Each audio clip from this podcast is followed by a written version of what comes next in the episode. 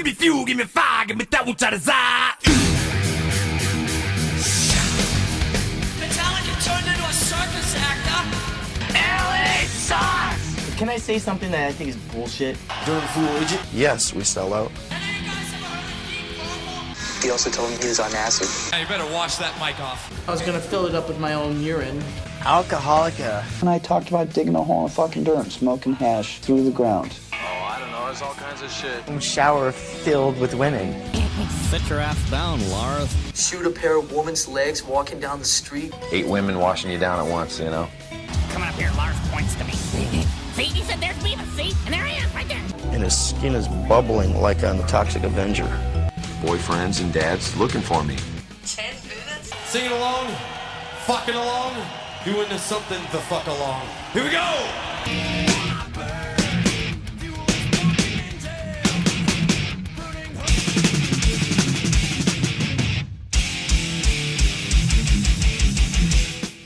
Hey, Metallica fans, this is Doc Coyle from Bad Wolves, and you're listening to And Podcast for All. Now give me the keys, you fucking cocksucker motherfucker! Fortune, fame, mirror vain,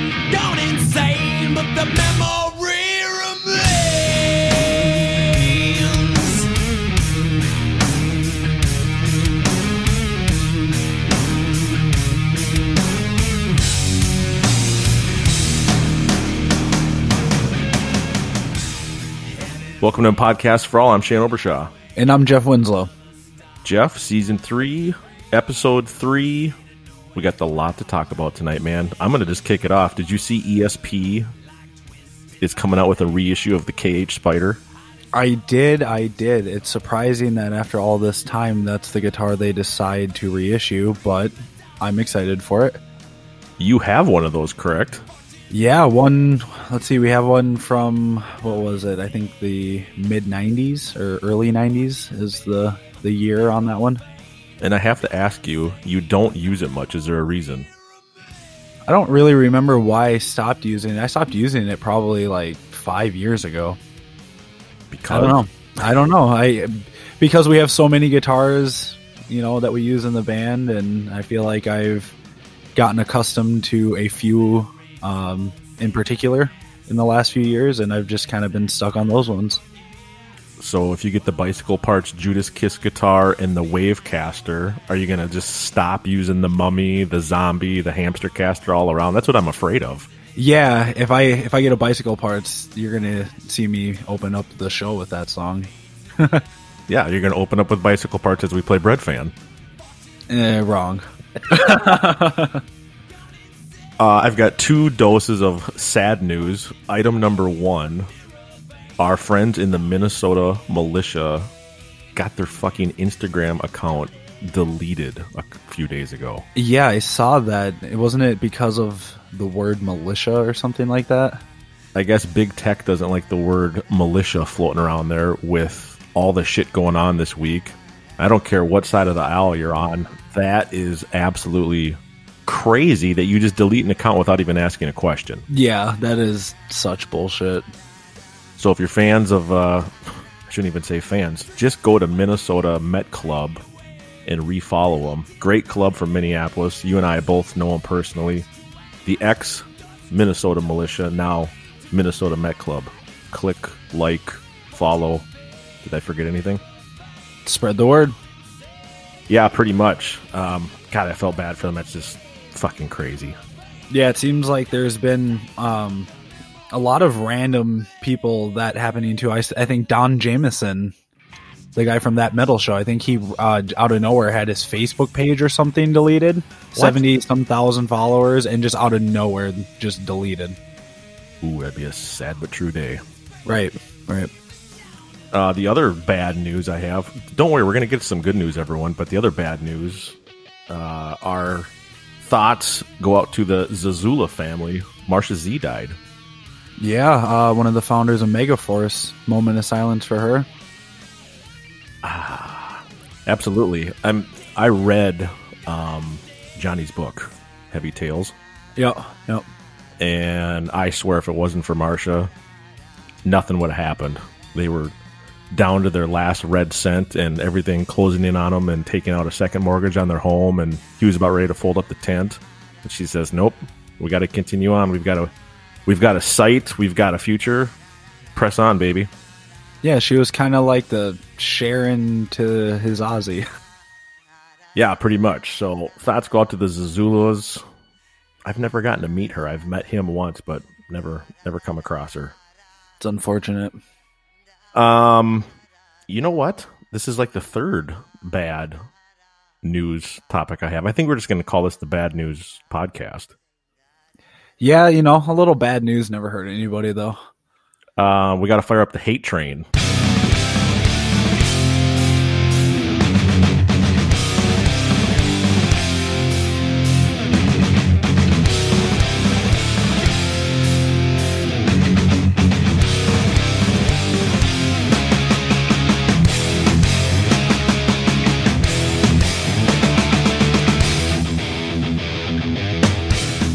We've had a ton of uh, not hate, but good train, great train, gravy train. the gravy train. Ready for some hate train mail? I am. I am. I think I have an idea of who this one is from. I have to apologize for dropping the ball. This is all aimed at me, and if you can believe this, this comes from a fellow guest on a podcast for all. So I hear. Let's let's hear it. Mr. Justin Hunt from uh, Road the Lightning. Here we go. Hey guys, love last week's email. Sorry. Hey guys, love last week's show with my good friend Adam, Mr. D'Souza from Massachusetts. But I've got to give you all a hard time. When you were discussing the lineups for Summer Sanitarium 2000 versus 2003, you got the main support act flipped.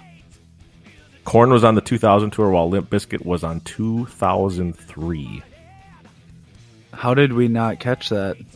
I don't know. This is when I was talking about Fred Durst coming out of the toilet. Right. Not the metal up your ass toilet, but Bizkit's toilet, and that happened to be on Ozzfest in '98. And the fucked up thing was, I saw that tour in Somerset in uh, Wisconsin. Whoops. I stand corrected. He also goes on to say, We probably won't eject Adam from Road the Lightning for this mistake, but on the topic of chapters, Adam made it sound like I also ran the Master, M A S S, Master of Puppets chapter. I want to make sure we give credit where credit is due. Don Hammond from Massachusetts is their chapter head and a great guy. We look at our chapters as sister chapters for the New England region. Hopefully, we'll get the band back here sooner than later. Take care. Hello to all. Justin Road the Lightning. Dun dun dun. Still I stand. I stand corrected. I need to get my toilet tours figured out in my head. Yeah, too much toilet talk. I, I saw Ozzfest 98. I saw Sanitarium 2000, 03. I just, You know, that's what we're going to name all our bad segments from now on. When we have anything that's bad news, it's going to be toilet talk. that's I like that toilet talk. You heard it here first in podcast for all season three, episode three. We're seven minutes in. We've talked about all this bad stuff, everything I've dropped the ball on. ESP has a new guitar out that you're not going to play. Metal Militia or Minnesota Militia, Militia loses their chapter page. I mean, something's got to turn for the good here. It's all toilet talk. I can't even talk. I'm stumbling all over my words. Something has to turn here. You ready to get to our guest tonight? Let's do it, man. This gentleman, you're going to love this chapter name, is from Dyers Cleve, Jeff. Oh my god, that is seriously the best chapter name I've ever heard. You no say that offense to about all every the chapter. no, but uh, you know, Dyers Eve is my favorite Kirk solo, so that song has a special place in my heart, and that's the best play on words I've heard yet, for sure. Dyers Cleve, as you can guess, Cleveland, Ohio. Yep. Uh, this guy saw 28 out of the 35 shows on the Black Ticket tour. Um, I don't want to give away too many things, but I think he has a toaster from Lars. He's won some serious contests, and his Metallica collection is. It's hard to explain. You've seen my collection. Yeah, there's there's a good chunk of stuff there. I feel like I have some pretty cool things, a autographed pinball machine, a lot of pretty rare shit, but I I don't even come close to this guest because I've I've seen what we're about ready to talk about. Well, let's bring them in, man. All right, here we go. Dyers Cleve, 28 shows on the Black Ticket Tour, 75 plus shows, I believe. I got a few questions for him. From Cleveland, Dyers Cleve, Mr. Jason Garcowski. What's up, Jace? Hey, what's up, everybody? How are you guys doing? We're doing good, man. How you doing? Excellent, excellent. We are excellent, Jace. We, as you heard, went over 80% bad news. Now it's all going to turn for the good. Tell us something good about Cleveland right now. We need some good news. It's got to be uphill. Dude, there's no snow on the ground, which is awesome. That's rare because you get all that lake effect, don't you? Yeah, yeah, we do. I just spent the last month up in Montreal, and Cleveland got hit pretty good. I came home and no snow, so things are looking up. Hey, man, at least it's looking up for you guys because as we record this on Wednesday, January 13th, tomorrow, the 14th, Minnesota is supposed to get hit with snow for like the next, I don't know, I think it's supposed to go for like 18, 20 hours or something crazy like that. So it's going to be interesting to see what happens. And I don't have to be up there for any of that, Jeff. I don't Yeah. have to be up there till the 27th. Oh, man, you're so lucky. I hate the snow. Jason, uh, Browns fan, Cavs fan. We got a lot to talk about if you're a Browns fan. The Browns, yeah. Oh, I will say, um, I'm a casual Browns fan. Mm-hmm. Grew up, my dad's a diehard, my brother's a diehard. Sundays is when I would just go to my room and jam to Metallica. I'd be like, all right, this, you know, it's cool. For a while, I almost rooted against them. Dude, we were so shitty. So it was like, just keep losing. Like, it was almost comical to me. I just I feel bad for all those diehards that every year they get ready and they're like, "Yep, this is going to be our year." And then I mean, there's been so many years with the Browns that you know, unfortunately, I mean, you know, Oh yeah, my, my entire all my friends, all my family. It's yeah, and then like you know, it's like so. The last time the Browns played on my birthday, which is actually this upcoming Sunday, the seventeenth, dude, that was like 1988, and all the Browns had to do was like win, and they go to the Super Bowl against Denver. Oh no! Like one of our best players fumbles it, like last play of the game, and Browns don't go to the Super Bowl because of the fumble. And I was like, son of a bitch. So did your dad and brother Jason have those dog faces that they always wear in the end zone? Oh, dude! Like, so I when I was little, they don't have them now, but when I was little in the newspaper, they had them where you can cut them out and like put them on cardboard and Oh yeah. Dude, like, so like, uh here's another one. It's funny. Like, we were watching the Browns game when we were little. And my parents had this like little arm armrest like right by the kitchen, and my dad's drinking a beer, watching the game. Me and my brother are sleeping on the floor right in front of the TV. My dad, go, go, and he's running and he starts pumping his fist. And next thing you know, he punched out the ceiling fan light. he go into it. that is so great. Only in the Browns world. If I remember right, the Browns have had more quarterbacks in the last 30 years by like double digits than any other team. Any oh, yeah. two teams combined. Yeah, just Google like Browns quarterback jersey. You'll see some great photos. Like Oh god, that list is somebody somebody made a jersey and put every quarterback since they came back on there. Oh shit, you might need a couple jerseys for that. I remember when I was a kid it was uh, Bernie Kosar was the the hero. oh yeah, yeah, Bernie, local legend. And then they thought their prayers were answered when they got Johnny Manziel and that was just a fucking disaster. Yeah, Could have been great. Should have been great. So I'm guessing more of a Cavs fan. Um, you know, I am a Cavs fan. Um, my ultimate favorite was the Indians. I've kind of boycotted them now. So, Well, the name's changing. well, right. That's like, you know what? They took our logo away. Now they're changing the name. They traded our one of you know our best player on our team and another fan favorite. I'm like, I'm just done with them. There's no connection to them now. Oh, uh, Lindor. Yeah, Lindor and this guy Carrasco, the pitcher. So I'm just like, all right, I'm done with them. So I'm back to the Cavs, and now I'm a little bit more on the Browns page. Yeah, last two weeks haven't been good between Lindor and then the name getting switched. I'm like, can we get any more cancel culture for fucking name changes? Come on, it's Major League Baseball. Yeah, it's a baseball team. It's Dude, been it, yeah. it's been a the team's name for I mean how many decades? It's ridiculous. Yep. My thoughts exactly. You got the Rock and Roll Hall of Fame though, Jace. That's one thing going for you. We do, and it's a cool place. We've been there. We have been there. That's where the Wavecaster is. Uh, actually, I think they took it out of there. Actually, now. Oh, so they swap stuff in and out. Yeah, um, that Wavecaster has been there for quite a few years. I think just uh, last November, they put up a new exhibit. Um, Lars's orange drum sets there. Oh, The Diamond Plate Explorers there, I think. Oh, Maybe nice. Spider guitar.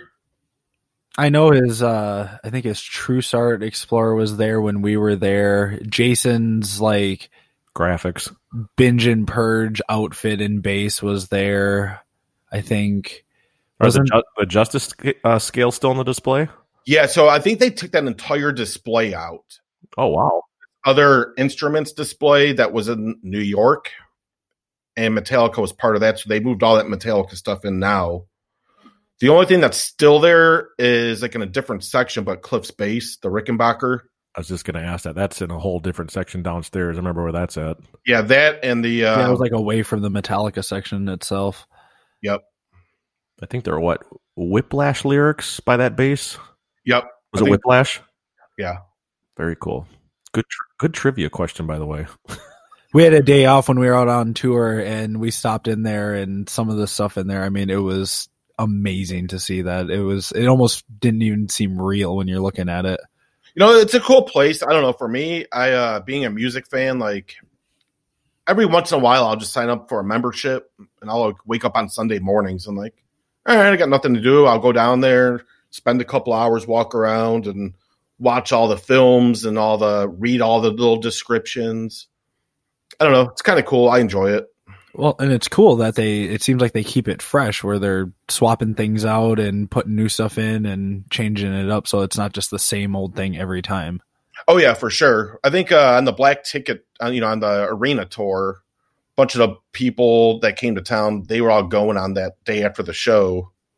So I was like, oh yeah, let's go. So we went, and that was probably the last time I saw all that older Metallica stuff before they removed it.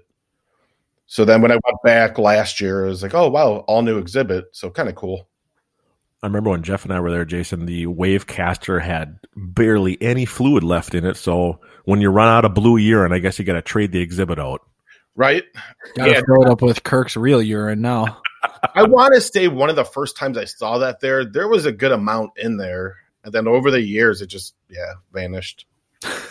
Vanished. got thirsty. As Kirk says, it got stale. Yeah, it got stale. They need to. They need to freshen it up. Wash that mic off. But then I just uh, I couldn't figure out how to like preserve the urine because you know it gets stale. Well, Jason, 75 plus shows. Um, I was a couple people down from you on the rail in Grand Forks for your 50th show, and the mighty Mr. Hetfield even gave you a shout out. That was that was amazing. Dude, that was uh pretty mind blowing. I uh was like, oh shit, he's like talking straight to me, and he like looked at my banner. He's like pointed. He's like, oh, that's cool. Like, wow, fuck yeah, this is awesome, What kind of banner was it? dude. As a pillowcase I stole from the hotel.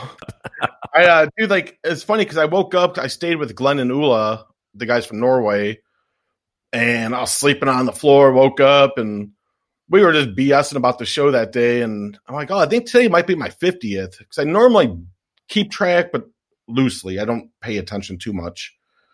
And they're like, oh, did you make a sign? I'm like, no. They're like, oh, you should make one. I'm like, oh, pillowcase it is. Here we go. They were watching that show Vikings or something, and Glenn's like, oh, that's pretty good. All right, banner it is. Let's take it. Compliments of the best Western. Nah, it's probably Marriott or something.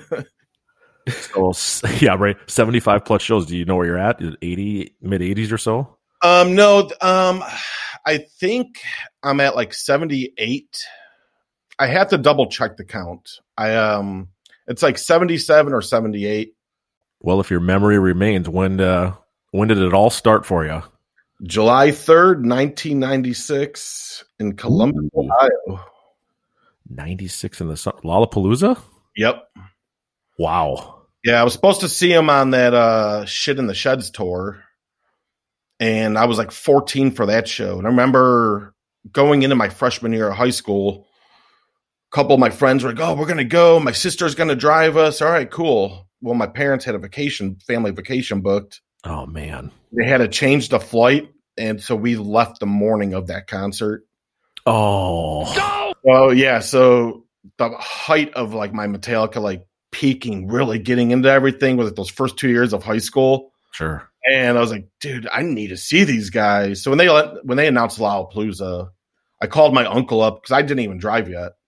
I had my temps, and I'm like, hey, if I buy your ticket, will you drive me down to Columbus? Hell yeah. Well, then he's like, so his anniversary was on July 4th, and he always did a big July 4th party. He's like, well, I'll drive you, but you need to come over and work for the day because I got to get this house ready. Dude, I'm wearing my like the scary guy shirt, you know, with the European dates on the back. Yep. I wore that there. I'm all ready to go, and he had me painting the chimney outside. like I still have the shirt. There's like paint splotches on it. But Is that the one on the back where it's like the map of Europe and each country has their flag in it? yep, Yep. And then the scary guys are where the cities are. that's it. I love that shirt. Obviously, never have it, but I know which one you got. Yep, yeah, dude. I, I remember buying that at, like a record store in like eighth grade, and like, oh yeah, this is awesome. God, About that and that uh that Pushead like all over print shirt. yes. Like both of those were my first two. I bought them both the same day. Those were my first two Metallica shirts. Still have them both. Like I could squeeze into them now. Lollapalooza though for a first gig, that's memorable. Yeah, it's kind of funny though because I look back and like I don't remember the set list too much. I remember being kind of just like in shock and like awe, watching them come out and watching everybody around me like react. Like, dude, like we got there, I don't know, 20 minutes before the band went on stage. So like looking back in hindsight, I kind of wish I would have been there to see Rancid and like the Ramones Sure.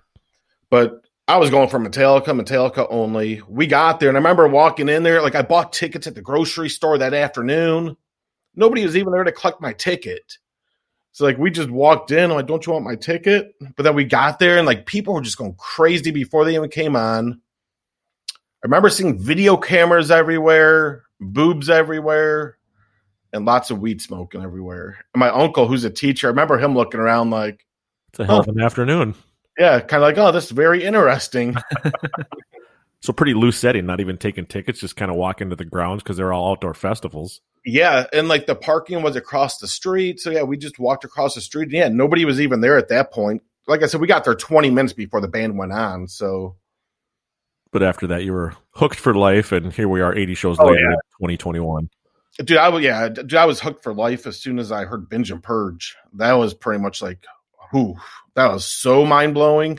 That seems to be a staple in everybody's like Metallica history. You know, there's always that turning point when you finally see Binge and Purge, and it's like whether you were a fan before then or just becoming a fan. Once you hit that point, it's like it becomes a whole new thing. Yeah, dude, those cause like I had my first copy of it was on cassette tape. So I had the cassette tape version, and I wore those tapes out so bad. Like So the audio of Mexico City, and then Oh yeah, the Mexico VHS. audio. Th- that was my gateway. So, so Se- Seattle was awesome, and San Diego were awesome, but Mexico City just hit me differently. I think something about Mexico City was like, wow. so powerful. Yep. That's that's where we get. I swear, ninety percent of our banter from is that exact recording. Oh yeah, dude. Like I listened to it, I'm like, oh yeah. I- Like I know every little flub in between every song, and or at least I used to. But like, dude, after watch or listening to those shows in Mexico City and Mexico City, muy fucking bien. Mexico City, muy fucking bien. Muchas gracias. See ya. dude, like I was like, dude, one day I'll get there. So I finally got to go for the Oh, cool. tour that they did those three shows. So I went for those, and that was amazing. So, That's what know, basically kicked off that uh, that production. yeah, That was kind of the warm up shows of that of the of that I should say current stadium stage, but that's where you got to see the the inflatable M and the A for the first time. Yep, and the big beach balls coming out the top and all that stuff. Absolutely. What was that crowd like compared to the states? Oh, dude, that was insane. My uh my first night tickets were sold out when I decided to go. So I ended up buying one of those VIP packages, which really wasn't too much more. I figured, oh, I'll see the museum. That was cool. Ran in, got early entry. claimed a spot on the rail, dude. That was insane. Front row rail for Mexico City. As soon as they opened the gates for the early admission people, Just getting crushed. Dude, yeah. Then when they opened them for general general admission people, it was like times five. yeah, it was like like I I'm when I was back in the VIP lounge, they were like, "Oh, you all normally get one or two free drinks. Tonight's open bar for Mexico City." Wow. Dude, I'm a drinker. I like to party, but I'm like, dude, I'm not gonna drink because I have to go piss then in the middle of the show. Yeah, you don't want to lose your spot. So you're on the rail in the daytime. There's no band playing, and people are already pushing. Like you can just feel the wave coming. Oh yeah, for sure. And then as as soon as like Iggy Pop came on, I was like, you could feel it even more. By the time Metallica came on, dude, it was insane. Like I had some kid next to me who was like 17 years old, passing out because he was drinking tequila all day. and they're like throwing him over the barrier.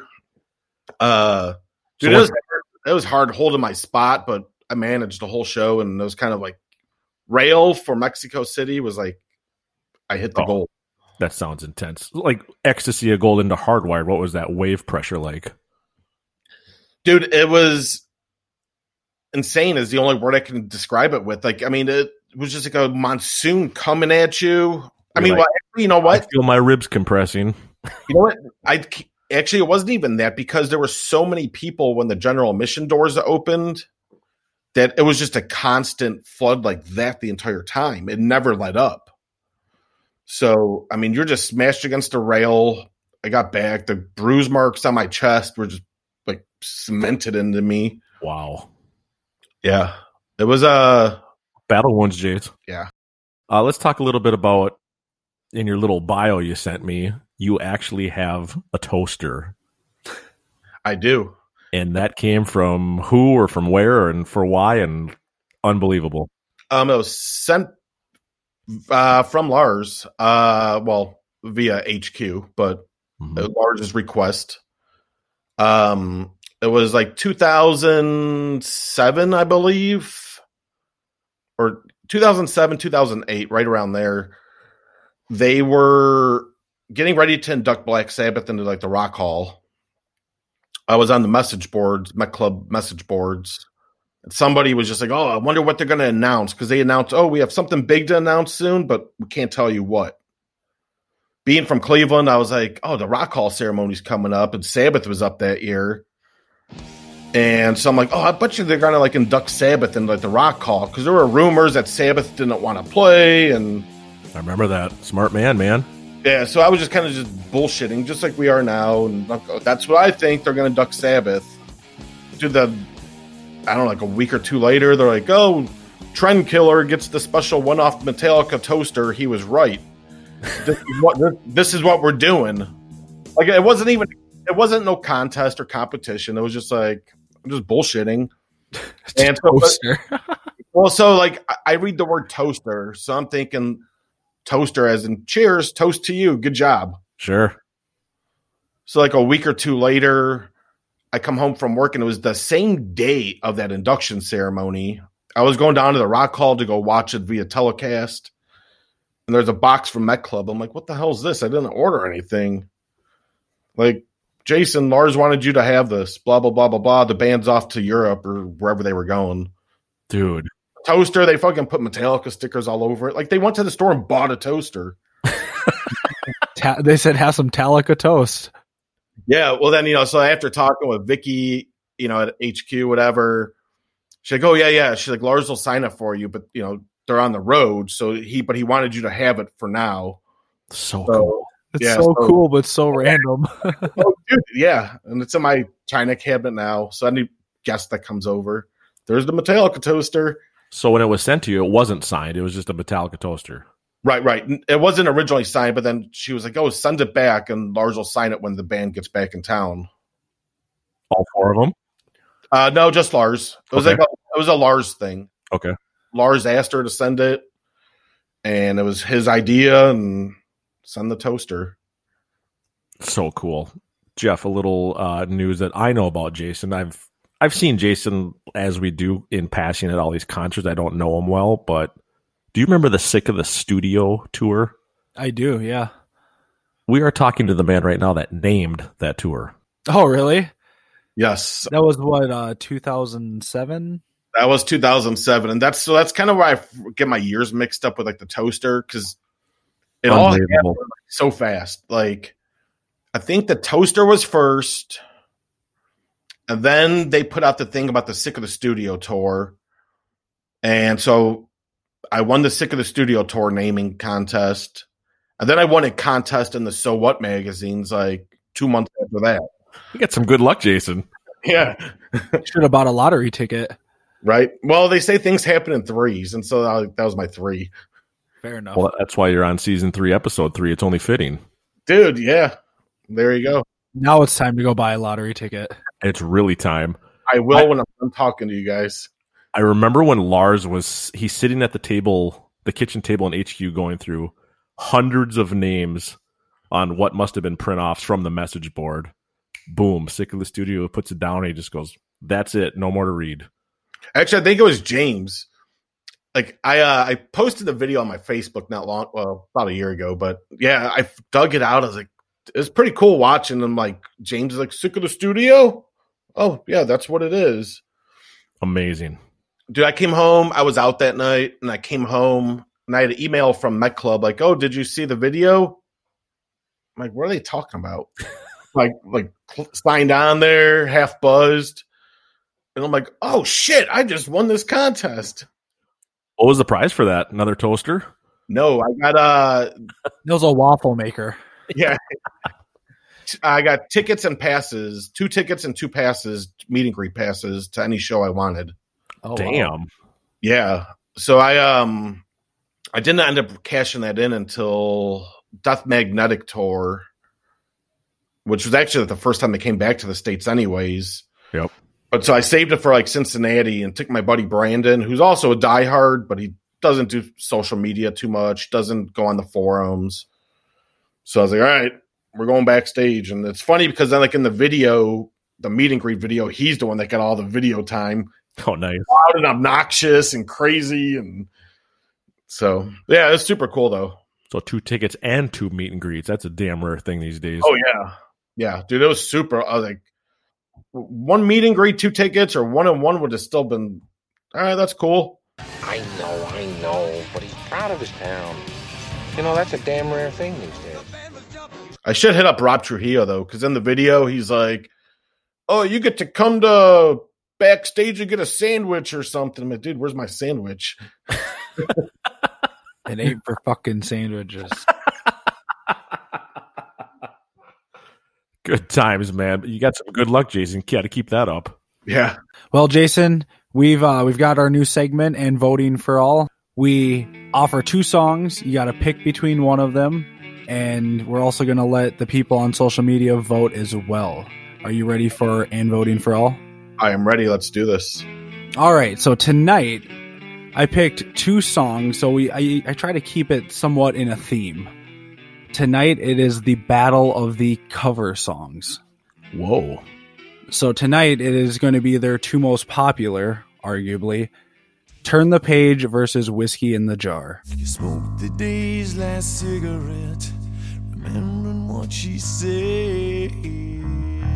Ooh, Jeffy. Without a doubt, whiskey in the jar for me. He didn't even have to think about that, Jeff. Wow, I thought I thought it'd be more of a discussion than that. Now, whiskey in the jar, man. I don't know. Like, it just moves me. I still am not sick of hearing it live. Like, yeah, it's just great. Turn the pages are right, but it's kind of like uh chill out, like more epic-y. Whiskey in the jar just gets me going. Yep. I remember Lollapalooza 2016, sitting there and like drinking beers on the side when they played it, and all the hula hoop girls with their flashing hula hoops going. Dude, it was the greatest scene ever. It's definitely more of a party song. Yeah, which you know what that kind of fits me more, so that's why I go that route. Whiskey Drinking song, Jar. partying song. I love the footage from uh, Slane Castle. The place just goes ape shit when they break into that. Mm-hmm. Love it. Love the video too. Yeah, turn the page isn't bad, but yeah, whiskey definitely wins it for me. Didn't even have to think about it. And voting for all the polls are open now. Turn the page versus Whiskey in the Jar. Here I am in prison. Speaking of songs, Jason, uh, season three, your Dream No More set list. Have you come prepared? Have you done your homework, sir? Dude, I did do my homework. And I let me tell you, this is kind of hard because I was like, so I have all the songs I want to hear, but, but not all of them really fit into like the flow of a normal set list. And It's so, okay, it's a dream. R- well, right, but no, you you know Metallica, you know Lars, like they're gonna sit there and like, how does this flow into this? And so that's exactly what I did, dude. I made my set list and wow, found all the live songs on YouTube. Wow. So these actually like hang into each other. They should, yeah, Hang and doodles. yeah. yeah. I, I didn't mark down all the hangs and doodles and chants, but I can almost envision James talking here, Lars standing up, stamping at us here. This is going to be detailed. I'm excited for this. There's going to be some cutoffs, some uh, hole in one Lars, some Wanas, some no fucker arounds, maybe. oh yeah, yeah. There's plenty of rooms for those. so I'm ready when you guys are. To kick things off, since you're in Cleveland, is do you have a dream venue, or this can be anywhere? You know what? Like we have a venue here called the Cleveland Agora. I would love to see them there. They played there in '83, but it was actually at a different building that burned down, and so that's like probably the only semi beast or semi decent building that they haven't played here in Cleveland. So I would love to see them there. Is the Gund Arena still standing? It's now it's called Quicken Loans Arena, but it's the same. Quicken Loans. Yeah. So the oh, oh, actually, no. Now it's the Rocket Mortgage Fieldhouse. um, it, I think Metallica might have been the last concert that it was called Quicken Loans Arena, and that was 2019. So the Cavs always pl- the Cavs have always played in that building, right? Yep. Well, the- before '94 they didn't, but since '94, So the Gund is the same building as Quicken that is now called what was it again? Rocket Mortgage Fieldhouse. Dude, Okay. their buildings are taking uh, place of their quarterbacks. They said, you know what, we've had that many quarterbacks, now we got to have all these different building names too. Exactly. I saw Metallica at the Gund. I saw him at Quicken. I didn't know if it was the same building or not. It was about a 20 year spread there, and I have not seen him in the as the new name. When did you see him? The uh, St. Anger tour? No, no. Uh, M2K oh yeah, yeah. I was there. that was Gund, and Yep. then Saint Anger, and then Magnetic. Okay, yeah. Uh, Magnetic when the PA went out during day. Yep. Dude, we got Dyer's we got Dyer's Eve that night. We got Judas Kiss that night. Absolutely, I remember the PA, and I was like, "Ooh, this is interesting." Yeah, that was a totally awesome show, unique set list. That's why that one stands out. Yeah, that was that was huge. Cleveland. The PA just added to it. It was in the middle of day, and then I remember some of the techs they lowered one of the coffins, and then used the coffin as an elevator to go up there and, and play with some shit. I'm like, oh, this is this is some history going down here. Yeah, J- James said something like, "You guys better tell us when this happens, or else we'll just keep fucking rocking." Or Yeah, something. pretty much. He wasn't happy. All right, man. Your your dream no more from the club ballroom downtown Cleveland in '83. What do you got? Yeah. They, all right. So uh, I'm gonna open up Ecstasy of Gold into Struggle Within Wow. without the intros. So minus that new intro that they do, and minus the recorded intro from the album. You know, the drums. so you're talking ecstasy right into dun, dun, dun, dun, dun, dun, dun, dun, dun, right in. Okay. okay. I like where this is going.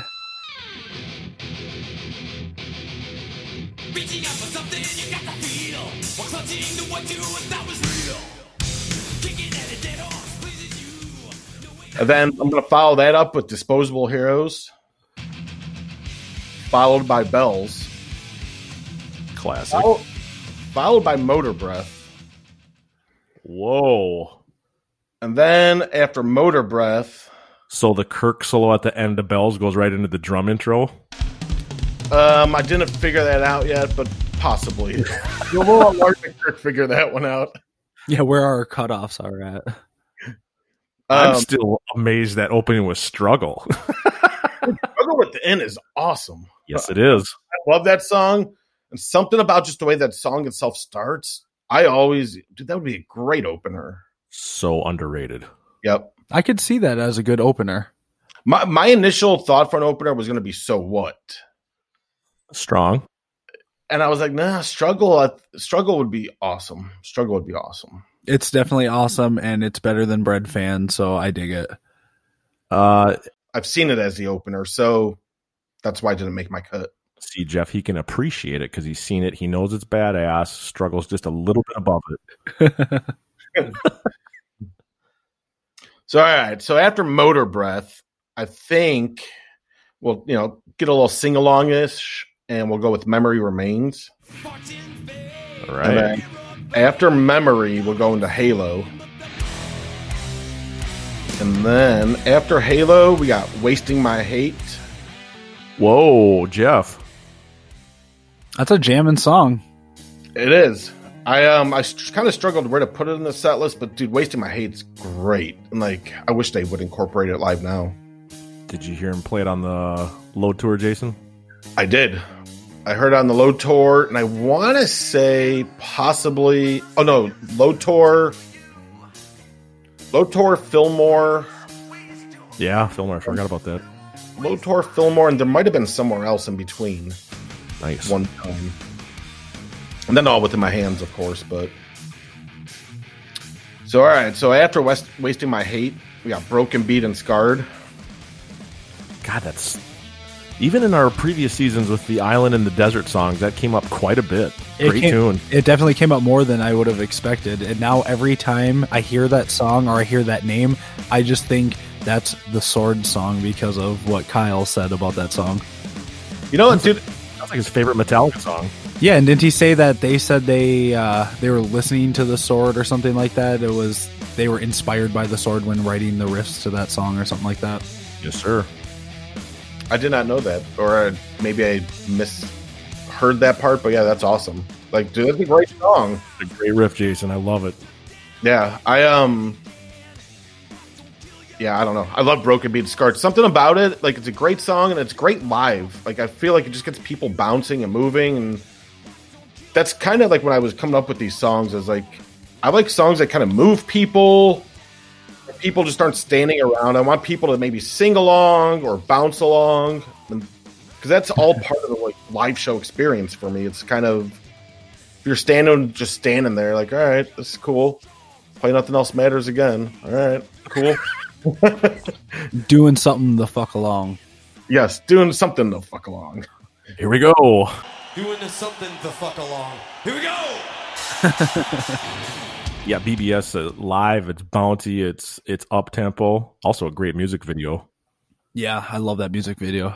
He plays the he plays the Trussart Yes, he does. Trussart Les Paul, and that always loved that guitar. Ever since I saw that, I went and found one at a boutique guitar store, and I've always wanted to buy one, but they're so freaking expensive. How spendy. Uh, anywhere from thirty five to fifty five hundred, depending on used or brand new. They're pretty spendy. They look heavy. Are they? It it is heavy, but I mean, and you'd think it would sound thin because it's an you know it's a Mhm. steel body, but Mhm. they play and sound absolutely amazing. Like I see exactly why he didn't change the pickups. Like it didn't have EMGs. It was just the stock guitar as it came, and I mean they really are a piece of art. They sound so good. They look badass. I figured if he was using it, it sounds pretty damn good too. Right? Yeah, it's not like they play shitty gear. I think that BBS video, Jason, you you probably know this. That's a Wayne Isham video. I believe it is. I think so. You can never go lo- go wrong with Wayne. No, I mean they're a little scatterbrain, but they're cool for what they are. Oh God, yeah. All right, Halo, wasting my hate. BBS. I can't imagine what's around the corner. Uh, BBS is followed by Shortest Straw. Nice. I like Then, that. After Shortest Straw, we'll slow it down a bit. We'll go into Unforgiven 3. Okay. And then I heard the first guest on this season mention this song, and I was like, damn it. But uh Prince Charming. Mr. Adam D'Souza from out east. Yep. I love Prince Charming, and like, oh, dude, I would kill to hear that song live. I do like that song. It's really, truly uh, amazing that we've had that song twice. I did not think it would pop up again. That's when he also said he wanted Elton John to play Unforgiven 3 intro. That's right. No, I, I don't need Elton John there for me. So Are you going to even have an intro tape, or is it just right into that song too? Um, after Shortest Straw, we'll probably need the intro tape. So They're going to need a second to take a breather. Lars is probably listening to this like, fuck you, dude. I need a break. Oh, he's listening. He's got his personal air conditioner up there. He's good. Jimmy, come fan me with some drumsticks. Get one of those Hawaiian fans on me after Straw. right, right. Mr. Clark, where are you? All right, Unforgiven 3, Prince Charming. And then I go into Misery, my friend of Misery. Nice. Um, that is followed by Whiplash, which is followed by Frayed Ends. Jesus. And then from Frayed Ends, I go into Sanitarium. And then Outlaw Torn without the intro. Like no intro. Because you know they're doing that new intro. So scrap that new intro. And then, You like uh, the S&M scratching? No, no intro. Just like a 8 count right into it? Yep. Okay. He doesn't like intro. Yeah, you know, the intros to me are just like, come on, get into it. Just get to the song. Well, right, and like in my mind, I was that's what I was envisioning. Just the way this one song ends, goes right into that next one. right. I like that. Frayed, Sanitarium, Outlaw. And then I had to throw a cover. I missed the days when they did cover songs like every night. So I'm going with So What. So fucking Hell yeah. what? You were going to open it, now it's at the bottom. Yeah. And then after So What, your fireworks and all that hullabaloo ends with Master of Puppets. As a closer, wow. Yeah, I think puppets would actually work really well as a closer. I um I think enough people know it. It's just as big as Sandman. I feel. Oh yeah, you could have everybody singing along with the harmonized interlude and all Oh, that God, stuff. yeah. I mean, it's definitely a fan favorite. James has his like space in there where he can say his hellos, goodbyes, thank yous. I think puppets would be an awesome closer. On the uh, arena tour, they kind of closed out the main set with that before the encores, and they had that, that little doodle jam at the end. You're right, they did. That was so cool, and then it kind of pumped up with the high, high, high, high. Jeff, you saw that show. Yeah. It's maybe a 45 to a minute kind of jam where it's just getting everyone involved, and then they're playing kind of like straight time 4 4, and then at the end it's just da, da, da, da, da, da, da, fast cut off. Yep. I thought So it was cool. cool.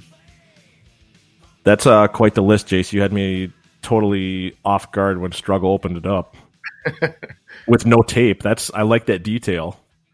Yeah, I don't know. Like it's funny because I was like going through like listening like, oh, how do they play it live in 2012? How do they play it live here? Like, yeah, s- screw the intro, screw the re- even like the studio intro. Like, just, yeah, go straight into it. It's, it's in a way, it's like the hardwired. Just go straight into hardwired. You know, I don't, I don't need the build up. Just ecstasy of gold, and the way you know James used to be like, so fucking what, and just bust into it. Yeah. That's all I want. Just go straight into it. I love that energy. So fucking what? Jeff, can you imagine closing out the night? Sanitarium Outlaw, so what? Puppets. Man, someday I just want to do a tour where we play all of our guest set lists each night. So I, you know, and I will say, being somebody like I don't play an instrument, so I don't know all the proper tunings and all the s- logistical setups of having this guitar ready. Doesn't matter. Overall, your set was actually pretty. It was pretty good. I mean, I feel like That is strong. for the most part, we could you could put cutoffs and hangs pretty much everywhere there. I mean, it would work. Jeff, we would have to learn BBS, Straw, Unforgiven 3, and Prince Charming. The rest we've played. I know most of BBS and a little bit of straw, and the rest I would definitely have to learn. I have to get a grand piano for Unforgiven 3 because we're playing that the correct way. You know how to play piano, so you're doing it. There you go. Misery, Whip, Sanitary. Yeah, we've done all that. That'd be so fun. Shane will get his Tommy Lee moment where he can play the piano and then run back over to the kit. I'm on my way. There you go. Set me free, Cleveland. Save that for when you come to Cleveland. Then, uh, yeah, that'll be awesome. Can I get a roller coaster, Jason, that goes to the back of the uh, Quicken Loans Arena as I play that? Oh yeah, sure. Just small details, really, really cheap production. Or call my boys. I'll have them set it up for you. He's like, we got some good PVC pipe out back. Yeah. we know a couple uh, mutual Metallica techs. They got some duct tape, some PVC, uh, you know, a couple. Right, right. some zip ties. We're good. This, this is easy. Good God. Jason, I want to touch a little bit on your uh, your collection. I think you're one of the top Metallica collection guys in the world. When did that all start? Um, I've actually probably 97, 98 is probably when I like, dude. Yeah, back then is when I started. It was kind of, dude. I when I was little, I collected baseball cards, and so when I kind of stopped collecting baseball cards, but then I got really into Metallica. And I remember having a couple different magazines or books that had all these like memorabilia photos and stuff, old t-shirts. I'm like, oh, I want that shirt. Oh, I want that. What's his Garage Days album? I can't find that anywhere. So I'd be going out to used record stores and looking for Garage Days every week. Did you ever have a magazine or a catalog called Rockabilia? Oh yeah, yeah. Oh, I was like religiously into that thing, and that company was actually down the street where I used to live in Minneapolis. Really? You could never go to like they never had a store like you could walk into. It was just It was in the magazine. say again, Jeff. It was in the magazines. You'd always see like their ads and they'd have all their shirts. I remember they had a t-shirt I always wanted as a kid. It said fucking Slayer on it. And I wanted it so bad so I could wear it to school and get in trouble and say, whatever, I'm still wearing this shirt and then, you know, get suspended probably. But I just I wanted that shirt so bad and I never got it. Yeah, Rockabilia. The first two shirts I think I ever ordered were "Sad but True" and the um the Unforgiven Executioner shirt. I had that shirt. Love that shit. That was such a great shirt. Rockabilia, they always changed up their ads every couple months, or they'd swap out like one Mhm. Metallica shirt in, but then they're like, order your back patches or your patches. And then That's right. I think it was Rockabilia that used to have like the earrings too. They'd always have like the dagger earrings and the sword earrings. Yep, they had all the jewelry, the accessories, but they those they had those shirts lined up there like blocks, and you'd have to just put in the order number. And then the internet came along, and all our dreams were smashed. So you know, like here in Cleveland, we had a store called Perry's Rock Pile, which I got turned on to in like seventh or eighth grade, and it was like this like little neighborhood music store, dude. And he had like an entire wall, two rows going down the entire wall of concert T-shirts, and he would get concert shirts like a day after the concert, and they'd be like the actual tour shirts, and they'd be like fifteen bucks. So it was like I'd go to Perry's and you like you dig through his CDs or dig through his vinyls or cassette tapes, a whole wall of cassette tapes. Uh, Yeah, or all the T-shirts, and so that's where I bought all my stuff usually. So if the collection started 25 years ago from today, what's what's some of your big ticket items? Um, big ticket would be to me just kind of more like my favorites. The toaster's one of them. Yeah, what's your what's your monumental stuff? Not not Um, basically dollar value, but the stuff that's huge to you or very rare to the rest of us. I have a pair of stage used S and M two sticks. Ooh. Ooh. with like a set list that was taken off the stage by a tech that I got Rob to sign for me, and show picks. So like actual show picks, not from the box set. Mhm. So like that display is super cool, meaningful to me. I have an 83 kill 'em all for one tour shirt. Oh shit. An original. Yeah, it's an original that I had James, Kirk, and Lars sign for me in 03. Damn. So it was it was cool. I kind of got hooked up with the backstage pass because I had the shirt. Wow. But uh then the bands were, oh, this is super cool. But then it's funny because Rob was coming down the line, so I like hide it. Like, Rob, like I don't want Rob signing the 83 tour shirt. Yeah, sorry, Rob, you can't touch this. but, but it was cool. Like like Kirk Kirk grabbed it. He's like, oh man, look at this, and positioning it, and they like right where San Francisco is on the map of the U.S. Like X marks the spot. And that's what Kirk put. Yeah, so cool. I've been like, whoa there, Kirk, easy with the shirt. It's fragile. Yeah, you can see through it. You can see it's it's not wearable. Just quit tossing it around, bud. Yeah, if you sneeze on it, it's going to fall apart. Dude, it's super thin. But I guess it's kind of cool because I guess thinking back in like 2003, the band was kind of like almost on the verge of breaking up just right before that. And then they're coming back out like a whole new era of Metallica fans per se. So I think for them to see that 83 shirt, they were all like, wow, super cool. And they were all kind of excited about it. Like, hey, our old school roots still exist. Right. Yeah. And that's totally what it felt like when they all came out. How'd you get your hands on that, Jason? Oh, dude, that was an eBay score in like 1999 or something. That's a big score on eBay. Holy shit. Especially in 99, because the internet was not, you know, what it is now, obviously. And Oh yeah, dude. Some of the stuff back then, I remember s- used to go so cheap, and even then, though I was 19, so I couldn't really afford much over a certain price value. And I was like, man, if I only would have bought all that stuff then, I'd be sitting at gold mine now. right? Crazy. Just like back then, it was kind of cool. I um, I bought a 84 Metal Militia fan club shirt, like the army green ones. Hmm.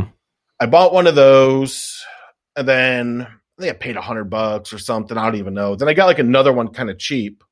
Not long after that, well, then Joe Pasella, you know Joe. Yep. He uh, Mr. T-shirt master. yeah, dude, he hit me up years later. Want, dude, I need to buy that shirt off you, and I sold it to him for a good money. But I wasn't even friends with Joe. Didn't even know who he was at the time. But so now looking back to say, oh, I'm friends with Joe, and So cool. he bought that shirt off of me, and that's kind of where it started. So, but my other shirt that I had was the you know the other green shirt. I took it to a show in 08, Death Magnetic Tour in Columbus, and I remember standing there on the front row in the rail, holding it up, like, "Hey, yeah, cool." And like Lars finished Sandman. That was when Seek and Destroy was the closer. So Lars finishes Sandman, hits the cymbal and stands up and does that whole like walking towards you thing. And he comes by me and he's like, toss me the shirt. And he's like, where did you get this? I'm not going to be like eBay. Like, Uh, my uncle. and you're like, I'm not tossing that to you, bro. So he's like folding it around, looking at it. He's like, so fucking cool. And Take like, it easy with the shirt, bro. no, dude, I was like, I was like, hey, can you sign it for me? No, I was like, hey, sign it for me. And he smirks and he's like, yeah, I'll just sign for everybody in here. And then he like motions, like, toss me a marker. So I tossed him a marker and he signed the shirt for me right on the stage. Holy shit. That's awesome. So then I got my shirt back, and at the end of the show, he came by like looking for me and like walked down and handed me a drumstick. And Wow. that was first drumstick too. It would have been really funny if he would have signed it for James and Kirk as well. Right? With his handwriting. Here you go. You knew you had something special though if you gave you that much attention. That's that that caught his eye. That's what's cool about that shit. Yeah, dude, it was super cool. Um, one of my other thing, like I have a uh, like a plaque that I made um from when I did the Sick of the Studio tour when I named it. Uh, I think Jeff from Met Club saved like all the unused backstage passes, and he sent me a whole stack of posters, ticket stubs, anything that said Sick of the Studio. So I made a big collage out of all that. Oh, like the leftover stuff when the tour was over? I got like an unused backstage pass from like every show, two laminates, two guitar picks, two bass picks. That's a lot of shit. Yeah. Wow. Kind of like my like little like yeah, I name that tour. So I look at that every day in my office and That's super cool. Oh, you know, just a regular day of naming a Metallica tour. No big deal, Jeff. God, that's cool. one of my uh more recent coolest things is I have well, I have a drum head signed by Lars that he played in the Cleveland show in 2019. But I just got a uh, drum head that says Metallica 2020 Ooh, that's rare. from the uh Napa Valley show or whatever Valley the drive-in show. Oh, you mean when they were called Pluto? Yep. Yep. There you go. Yeah. So like that that's super cool, super special to me. Um Played uh, basically two shows in 2020, and you got the snare head. That's awesome. yeah. And that was the only show that they used the 2020 heads. So because all within my hands they had the special heads for that. That's true. That's dude. That's awesome. Those S and M two sticks. Don't don't part ways with that. No. I And if you do, send them to Shane. You know where I am, Jason. those were uh those were like a birthday present. And I was like, holy shit. Yeah, yeah. yeah, that is that is beyond big. Yeah. When um like Me- Megadeth was breaking up or Dave was breaking up the band and dude he was auctioning off all the backdrops, all the guitars, Oh everything yeah, around the system has failed era time period. right around there. Like it was like Andy Brower or Andy Brewer auctions. You might even find the stuff on the internet, but I do Uh, then- vividly remember that. I emailed them and I was like, dude, I can't afford these guitars and shit, dude. I was like 22 years old or something. I was like, but Dave always reminded me, or I always thought of bullet belts when I saw Dave. So I was like, dude, do you guys have any bullet belts? I'm like, yeah, Dave has three of them. Oh boy. So like the one that I, they were all super expensive, and the one that I got, granted, it was still expensive. I think a few hundred bucks, hmm but it was. They're like, oh, it's missing a bullet, so it'll be cheaper. Okay. Scratching that. Super cool to me. And then uh so I bought that and I got the certificate of authenticity and all that shit. And then uh Do you know what era or year it's from? you know I'll, I'll- I'll get back to you. I'll go dig out the certificate and look it up. Because it says on there, but I thought the era was wrong. Because I think it said in the 90s, but it was like one of the brass finished ones. I'm like, dude, he wasn't using the brass ones in the 90s. That was like 80s. Yeah, it was Right. the 80s for sure. the 90s he had all the chrome ones and all that stuff so i think they fucked something up I'm thinking brass is from the early days. Th- dude this bullet belt is so small and so tiny i'm like yeah 82 maybe. that's where my mind goes and dave was so messed up on the heroin back then who knows Yeah. Could have been a twig. I um And if you hold the belt up, can you hear the mechanics? oh yeah and jump in the fire with like the original lyrics yeah, that's right. That is true. God, there's some history there, man. That's super, super cool. I saw Megadeth then I saw Dave like a Megadeth tour like maybe like a year after. Maybe it wasn't even a year after. At like a really small club here in Cleveland. And I got in for like some sound check performance they were doing on the radio station. And then I talked to their tour manager and whatever, and he hooked me up with the backstage pass for the show. So mind you, this isn't a small club in Cleveland that holds like seven, eight hundred people. What year? I'm like going outside after the Megadeth set with my backstage pass on, grab the bullet belt from my car, and they go walking through the front door with the whole fucking string of ammo. That's never gonna happen today. And they let you in? Yeah, yeah, they let me right in. Wow. I walked upstairs to go meet Dave and showed him. He's like, "Oh yeah," he's like, "I kind of remember this." I'm like, "Yeah, I bought it from your auction." And he's like, "Oh, cool." I'm like, "Can I get a picture of you with it?" And he's like holding up the bolt belt. And, Oh, dude. Yeah, What year was that, Jason? that was like uh, 05? maybe 05, 06, right around the yeah. That system of failed system has failed era. yeah, like right, system has failed, United Abominations kind of. Or maybe it was the world needs a hero. Oh, okay. That one because I think the cover had like that caricature of Dave coming out of the ground or something on it. Yep, that was the World Needs a Hero. That was the Al Pitrelli, Jimmy DeGrasso album. Yep, that that's totally it. That that was the tour that I had got him to sign that I think or hold it. That's when they did the Rude Awakening live album DVD. Mhm. It's a great live album. Jimmy DeGrasso, my favorite Megadeth drummer, and when I say that, everyone thinks I'm crazy. I agree with you. I am with you on that one.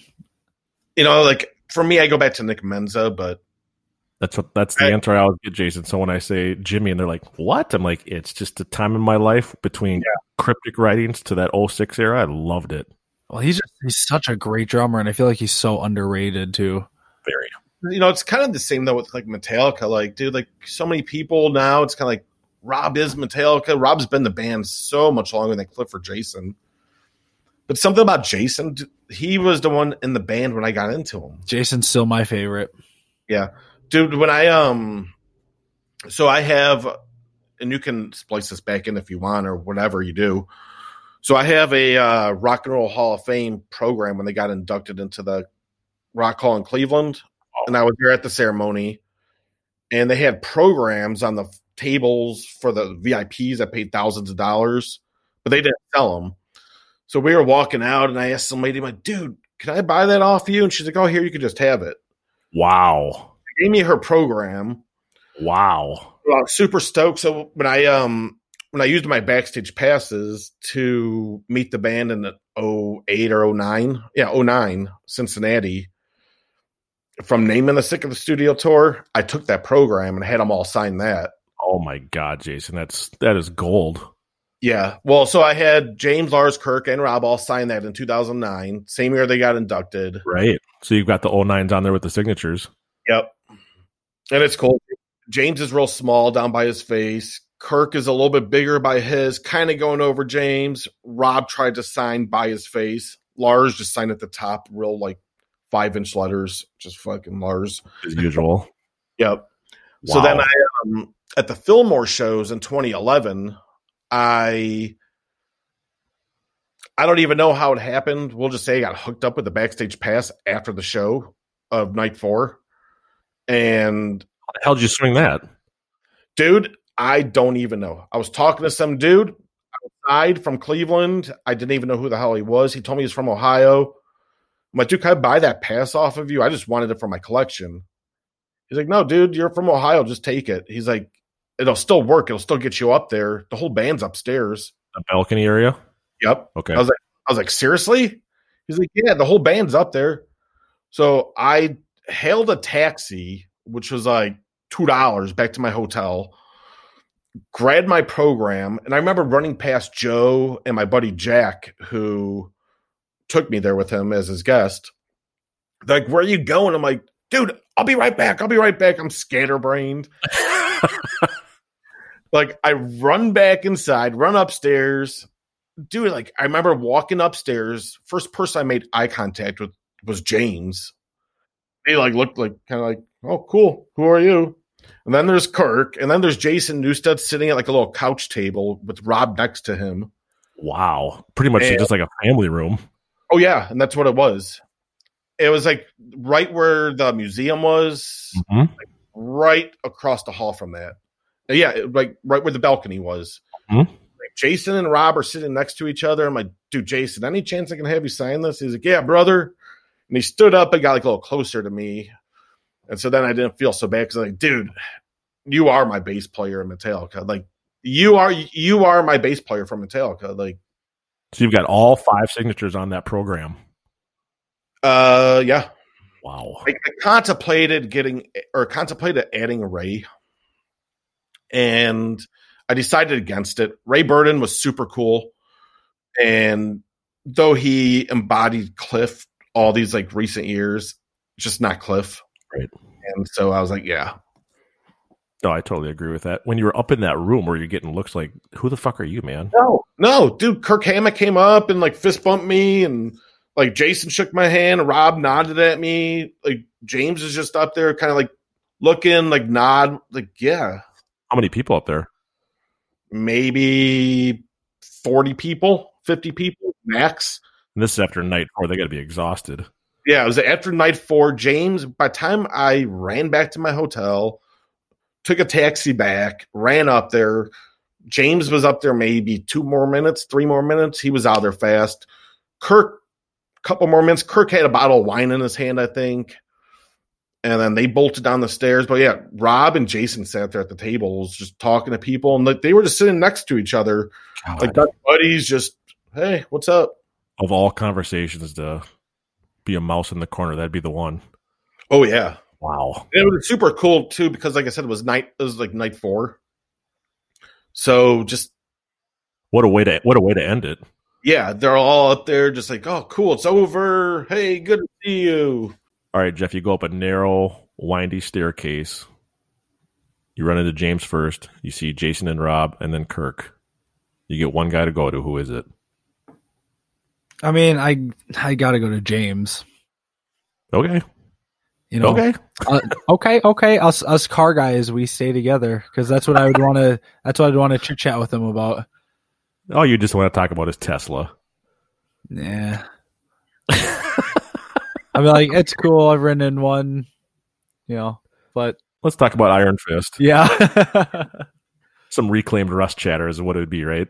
oh yeah, I love that book. Dude, that book is awesome.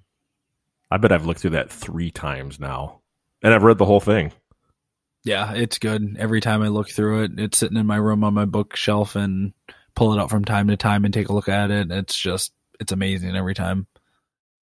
You guys didn't go out there for that uh, launch party that James was at, did you? I didn't, Jace. I was working that weekend. I mean, you and I know mutual friends that were out there. Were you there for that? I was. That that was super cool. Very cool. Yeah. That was right before COVID hit. Yep, that was right before COVID hit, and right before that was like my like last trip I took until I went to Montreal like a month ago. Crazy. Yeah, that was my big highlight for 2020. That Petersen Museum feels like five years ago after this whole fucking year we've put up with. Yep. Crazy. I got to go back to the the uh, Rock Hall. So you were in there for the the uh, whole ceremony and the show. Yep. Where were you? Where were you sitting? We were like facing the stage. We were on the left hand side, like the third section over. Okay. Um, the one of the parts where Jason like this goes up to all of you guys, and he points to the crowd That's during his. getting at.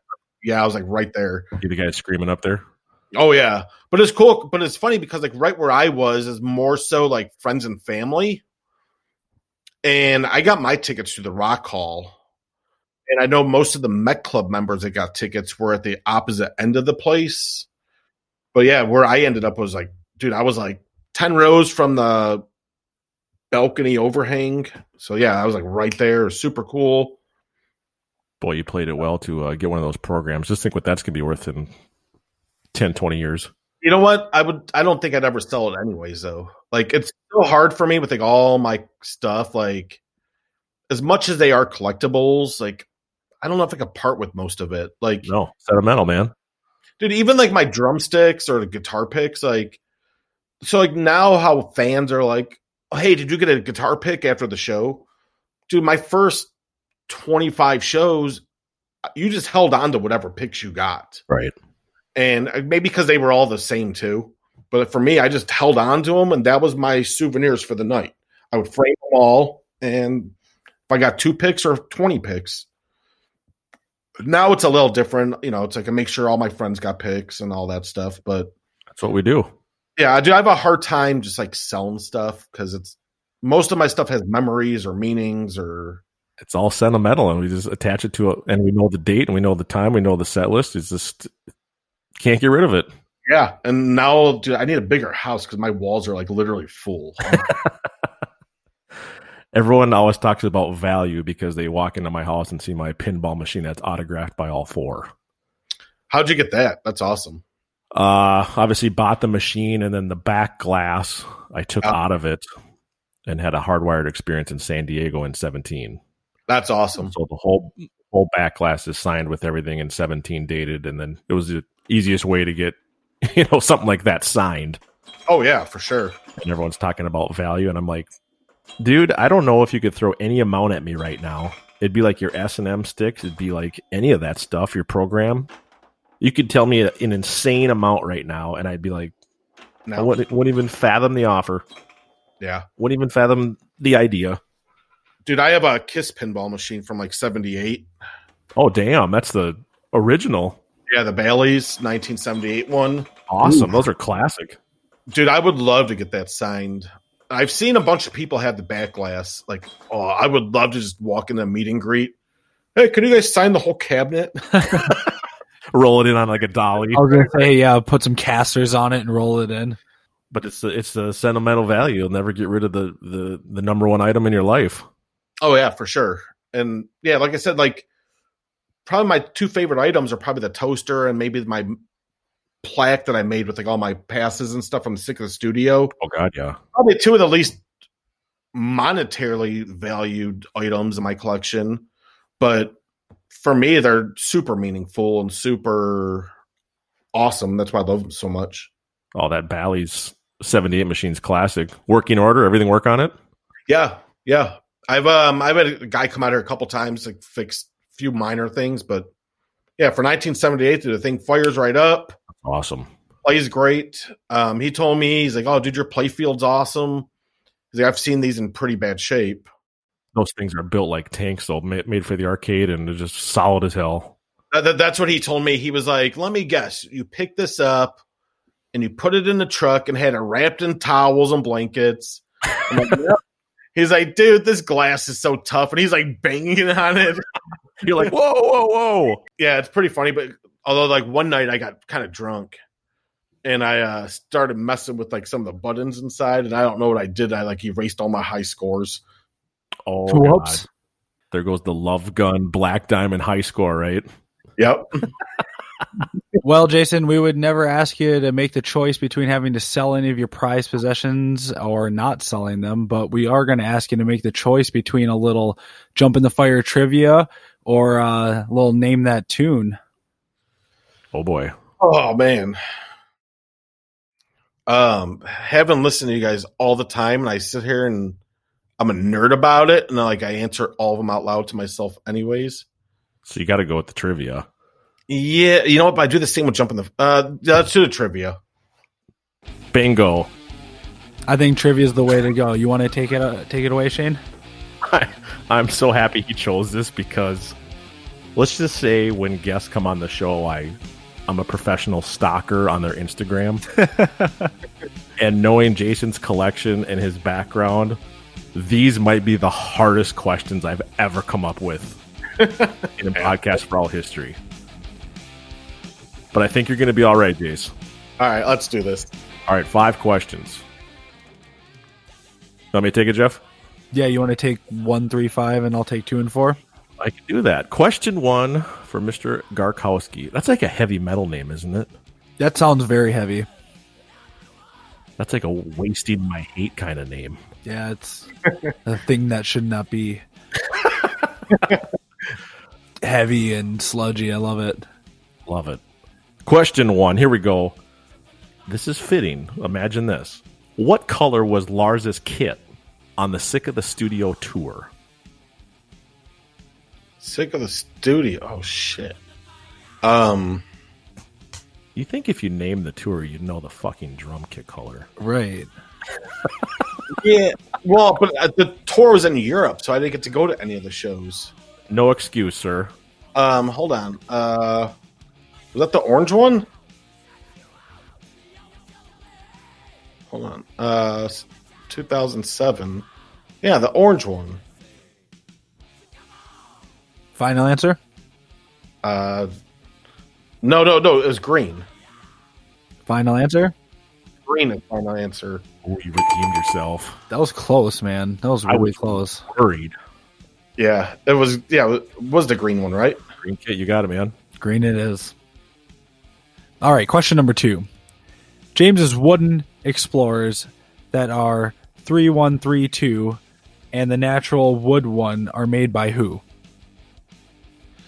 Oh, sh- uh, I know the dude, but I don't know the dude. Okay. I like that answer. I almost want to give it to him because he knows it's a dude. I'll even take initials. Yeah, uh, hold on. Isn't like a there's a M or W? Uh, Pretty damn close. You know these guitars. uh, fuck with that. Um, He's definitely a one-off builder. right, right. Um, because I know somebody that got one built by him. Um, I've been trying to get one for a long time, and you have to put like a ridiculous amount down and wait for two years before you're even like, before yeah, before they even consider it and design it for you. yeah, I don't remember the guy's name. So, but isn't like Dean something with the M or W or not Dean? Um, I got to give him a half a point, Jeff. Mr. Ken Lawrence. Ken Lawrence. Yeah, These are tough. I I dug deep for toughness, Jason. you know, like for, for me, not being a guitar, being a guitar player, is kind of like yeah, like I don't know who the hell he is, other than through the Metallica correlation. So Who do you know that actually has a Lawrence guitar? It was well, I take it back. I don't personally know him, but it was somebody in the forums. I think had one designed, and I think earlier this year actually got it fulfilled. And like, oh, here's my Ken Lawrence guitar. God, Yeah, so, yeah, somebody in the forums. Jeff, what did those go for when you call them up? Uh, when I was looking into it, it was like a four thousand dollar deposit, two year waiting list, and then I think in the end, somewhere around the ballpark of like nine to ten thousand. Ooh, that's quite the wait for a dream guitar. Yeah, I mean, and that's like fully decked out. I mean, you could simplify it a little bit, but I mean, this thing is made by hand. It's Isn't it like all like mahogany wood and well, then they use like bubinga and all sorts of different, you know, different types of top woods to make it look, you know, super super amazing. And like I said, it's all made by hand. He's not like a mass produced guitar maker. I think he makes a total of like twenty five guitars and basses, like combined, a year. Because he started off as a bass guitar maker, if I do recall. I'm pretty sure that's like where his roots come Wow. from and then he started making guitars james was like one of the first people to bring it to that like mainstream public eye if you will Does that come with the uh, the optic lights and all that? oh yeah The yeah you- optic lights and the yeah frets? you, yeah for the uh fret Top of the neck? yeah the fret markers It's so fucking cool. I don't know why I love that so much, but it's so cool. yeah i love those guitars i've always dreamed of having one the, the Carlson guitar is amazing. Yes. Just the story of the wood and all that, how they actually made that into a, a good sounding axe. You think it'd be a shitter, but man, just talk about working your magic. Sounds good. It looks amazing. yeah well it's just that top wood is from the garage Right. Probably like eighth of an inch or something. yeah Probably- it's probably yeah skimmed down super thin and i'm sure most of the body is mahogany so yeah. Coolest fretboard ever. yeah i love that guitar All right, Jason, number three, right up your alley. At the four Fillmore shows in 2011, what were the opening songs for those four nights? all the instrumentals. Uh, do you want them in order? Because I don't remember the order. You already got the question correct. That's all we're looking for. Over, yep, looking for all four instrumentals. Okay. All right, question number four. Who made the Damage Justice Stage Harvester of Sorrow toy set? McFarlane. Wow, Boom. quick. Something tells me you have that. I do. Still sealed. Still sealed, dude. Haven't even taken it out, huh? no. Batteries are getting all acid crusty in the bottom of that Justice stage. I did think about opening it for that reason, just to check. But yeah. like a little watch battery in it. That's what mine had. Oh, is that what it was? You know, the little, uh, what do they call them? Nickel? Yeah. Yeah, they're like the little hearing aid batteries. I call them hockey pucks. What Oh yeah, the yeah the skinny little one. Such a cool set. Speaking of eBay, those are like four or five hundred dollars now if you find one of those boxes. Are they really? Yeah, I looked it up when I was when I was looking at questions today. I just looked it up, just kind of curious, and it was like four eighty. I'm like, holy shit! The Motley Crue ones are real expensive too. 'Cause I have the Yeah, Motley I- Crue still sealed too. What stage is that? The shout at the Shout, devil. shout at the devil. So cool, Yep. Mr. McFarlane, smart man. Oh yeah. Question five to wrap up. Jump in the fire from good old Cleveland. Name a song that was played live during the Through the Never filming that did not make the movie. Uh, There are four acceptable answers. We're just looking for one. I want to say, hit the lights. What was the one that had the toilet? Uh, Told you it was going to be a tough round, dude. yeah. Uh, hold on. Four songs. that did not make the movie. And some of them didn't even make the soundtrack. Man, I haven't dug out that soundtrack in quite a while, but uh or the movie, but Whiplash? Final answer? Yes, I'm gonna say Whiplash. Say no. Try another one. Go back to your toilet thought. Or at the toilet, the toilet thought, and I'm trying to think because I thought they did that for Hit the Lights, but I thought Hit the Lights was on the soundtrack. It is, but that's when they brought out the practice amps and the little work lights. Oh yeah. Were you at those shows? No, I was not. I kind of regret that. Amazing. Um, so the toilet was. Do they play Metal Militia at those? he doesn't know. Go back to your original thought, Jason. I, I do not know. It was Seek at the end. Was it? And it's weird because it's like, how did Seek and Destroy not make the fucking movie? Yeah, I um like, and that's a so I thought Seek. I'm like, no, they definitely put Seek in the movie or on the soundtrack, but And they didn't. It was so weird. It went from Hit the Lights into then uh, Orion wow, no for the, shit. cre- for the credits. huh? Dude, that version of Orion's amazing though. That's, in my opinion, one of the best. I think I listen to that song more than any other song on that soundtrack. Like I'll just go to that Orion version because it's amazing. So tight, mixed so well. Love mm-hmm. it. All the other songs that were on there, they did not include Sanitarium, Sad, and Fade, Really? Huh. which you got as the three of us shake our heads going, how do you cut those four songs out? Well, to me, that that's fine. But then if they felt that they were worth cutting out of the set list for or the soundtrack for that, they cut them out of the permanent set list for a while too. And I'd be okay with that. Just kind of throw some new stuff in. But you just told us in our Dream No More set list that Sanitarium's in there. Sanitarium's a little different than sad. Yeah, he's like, get rid of sad but true. yeah, you, you're targeting sad but true. I'm just kidding, man. That's awesome. Those some hard fucking questions, boys. Yeah, those uh dude, I normally listen to all of your episodes and I'm like I can normally rattle them all off. I'm like, all right. Different when you're on the spot, Jace. Oh, it very much is. If uh you guys can edit this out, but uh if you guys have a chance, throw me your other for the songs too. I just want to see if I can do them.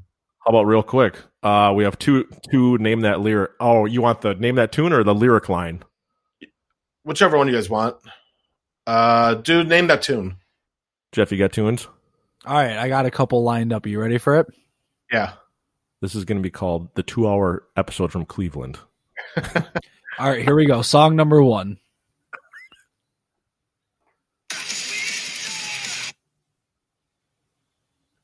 Will that spit out the bone? I got to hear it again. Play it back one more time.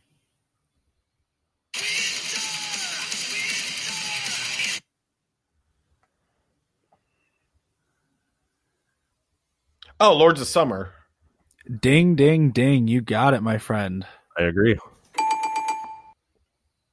Lords of Summer it is. Hold We're on. doing them all, Jeff. Play them all three. We're doing the lyric. We're fucking doing it all. I'll, uh, yep, I gotta, I just gotta get the next one queued up. While you do that, I'm going to read him a lyric line. All right, go ahead. Name that lyric.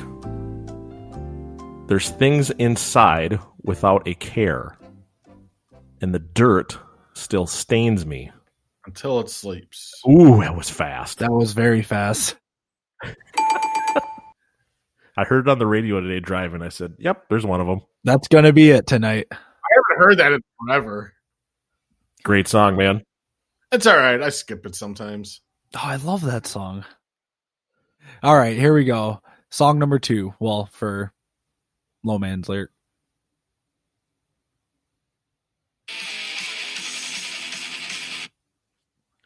Whiplash. Whew. Just firing these out. And for the next lyric, on the way to Great Destroyer, Doom Design. Um, uh, say it again. On the way to Great Destroyer, Doom Design. Halo on fire. Very close, but no. Yeah. Uh, um, If I said it faster, you would have it in a heartbeat. yeah. Um, this is yeah. This is hard. So I know it is. Another song on the radio today during the drive home. I should say the Metallica radio channel XM, whatever you call it. um, is it uh, Moth to Flame? On the way to Great Destroyer, Doom Design. Oh, hardwired. There you go. that was the difference. All right, here's the last song.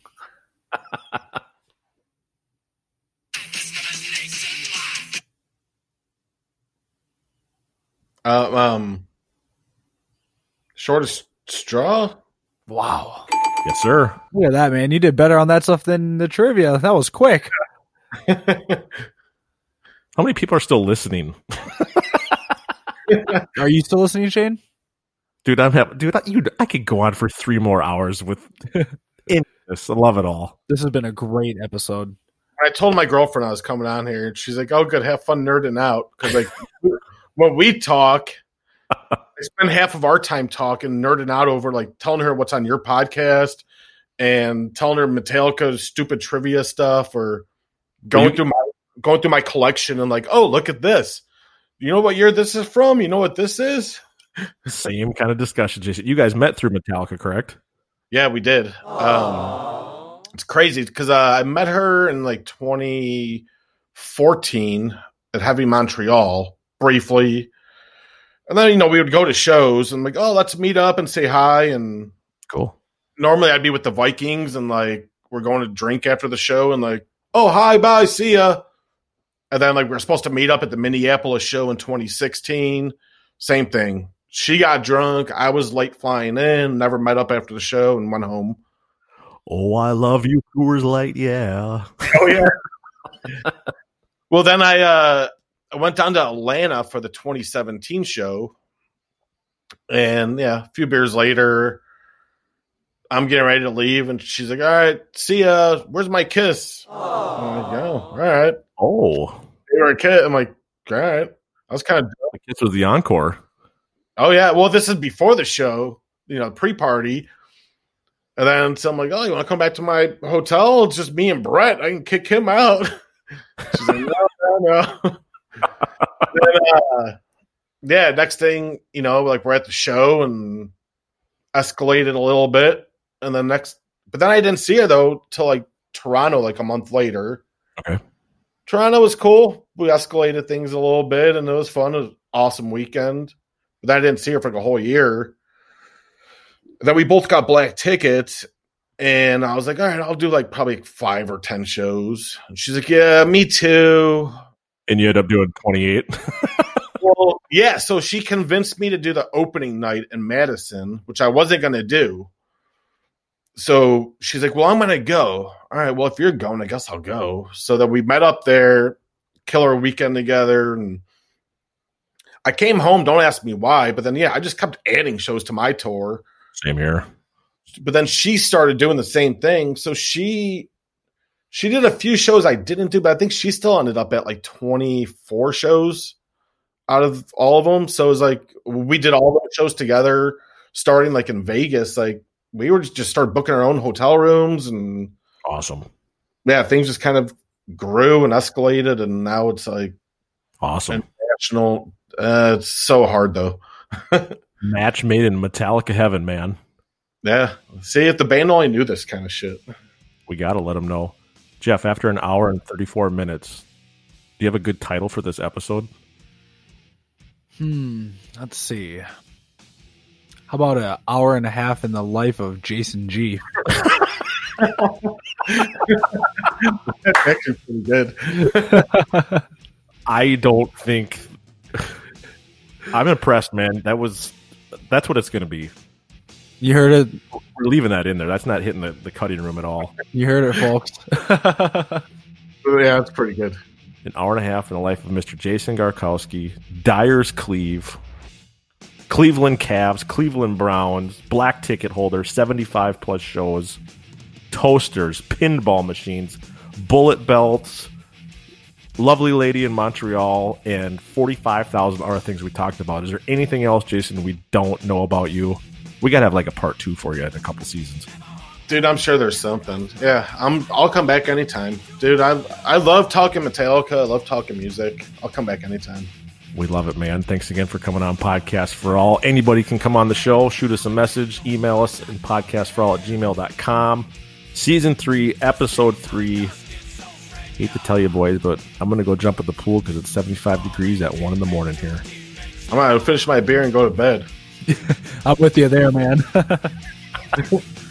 Jason, thanks again. Uh, keep in touch, and God, hopefully we cross paths in 21 soon. Oh yeah, man. I'm sure we will. Thanks again, Jason. We appreciate it. Thank you, Jeff. It was awesome, man. We will see you soon, Jason. All right. See you guys. Have a good night. Bye. Bye.